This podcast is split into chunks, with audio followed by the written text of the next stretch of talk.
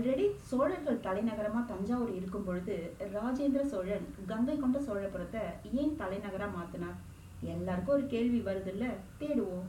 அதுக்கு ரெண்டு விதமான ரீசன்ஸ் இருக்கு.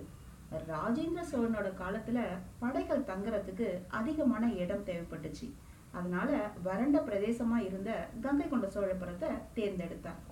நாம பார்த்த கொள்ளிடம் ஆறு பரங்கிப்பேட்டை பக்கத்துல தான் கடல்ல கலக்குது அதனால கொள்ளிடம் வழியா நாவாய்களை செலுத்தி கடலுக்கு போக வசதியா இருக்கும்னு நினைச்சு கங்கை கொண்ட சோழபுரத்தை செலக்ட் பண்ணியிருக்கார்.